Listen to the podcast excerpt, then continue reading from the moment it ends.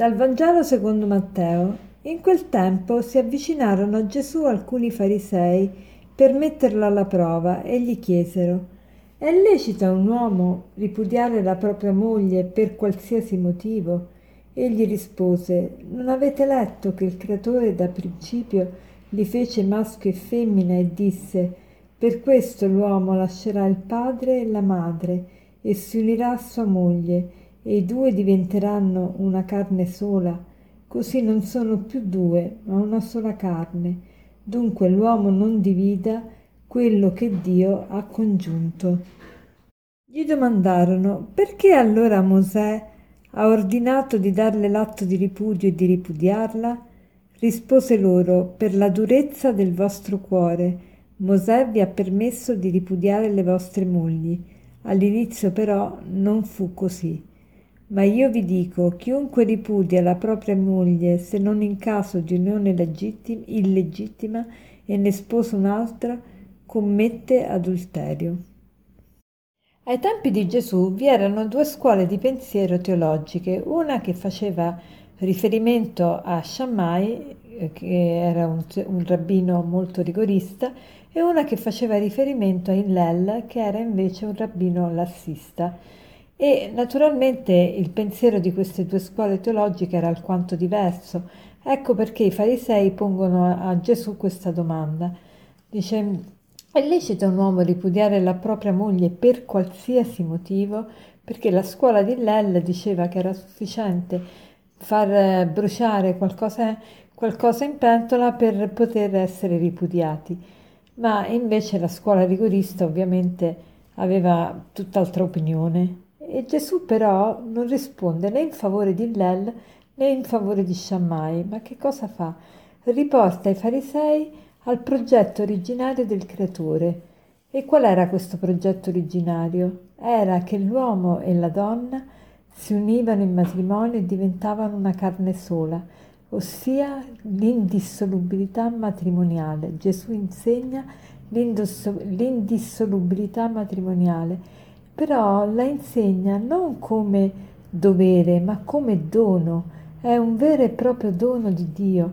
E pensate che cosa meravigliosa, potersi amare per sempre e poter essere amati per sempre. Nell'uomo c'è sempre questo desiderio di un amore infinito, di un amore eterno. Perché? Perché siamo fatti immagine e somiglianza di Dio. Dio è amore.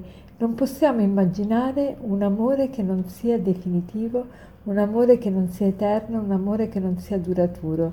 Tutti noi vogliamo essere amati non solo per quello che riusciamo a dare, ma per noi stessi. Noi vogliamo essere amati così come siamo e non per le prestazioni buone che possiamo offrire o per il piacere che possiamo dare o per i nostri talenti o per i nostri, le nostre doti.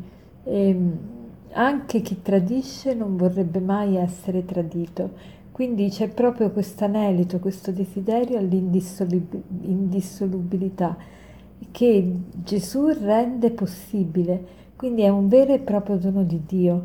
Allora facciamo il proposito oggi di collaborare con Gesù per, per mantenere vivo questo dono, perché, come dicevo prima, l'indissolubilità, più che un dovere e prima ancora di essere un dovere, è un dono, un dono di Dio che richiede da parte nostra collaborazione. Non possiamo darlo per scontato, ma dobbiamo collaborare a che sia possibile questa indissolubilità.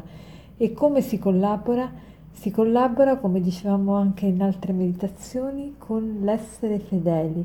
E l'essere fedeli non vuol dire far durare il matrimonio, ma vuol dire trovare ogni giorno, ogni, in ogni circostanza, nuovi mo- modi per rinnovare e per dimostrare il nostro amore, in modo tale che non diventi languido e non diventi monotono. E, e qui dice: ma come mai allora Mosè ha ordinato di darle l'atto di ripudio? Per la durezza del vostro cuore. Ecco il motivo per cui tante volte noi scendiamo a compromessi e quindi tradiamo Il progetto originario di Dio è la durezza del nostro cuore.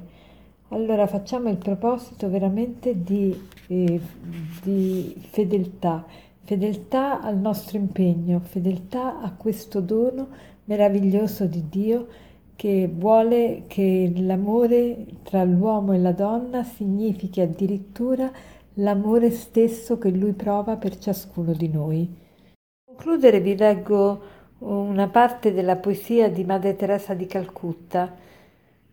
Il giorno più bello oggi, l'ostacolo più grande la paura, la cosa più facile sbagliarsi, l'errore più grande rinunciare, la radice di tutti i mali, l'egoismo, la sconfitta peggiore, lo scoraggiamento, la felicità più grande essere utile agli altri, il difetto peggiore il malumore. Il regalo più bello, il perdono, il regalo più indispensabile, la famiglia, la miglior medicina, l'ottimismo, la soddisfazione più grande, il dovere compiuto, la forza più grande, la fede, la cosa più bella del mondo, l'amore. Buona giornata.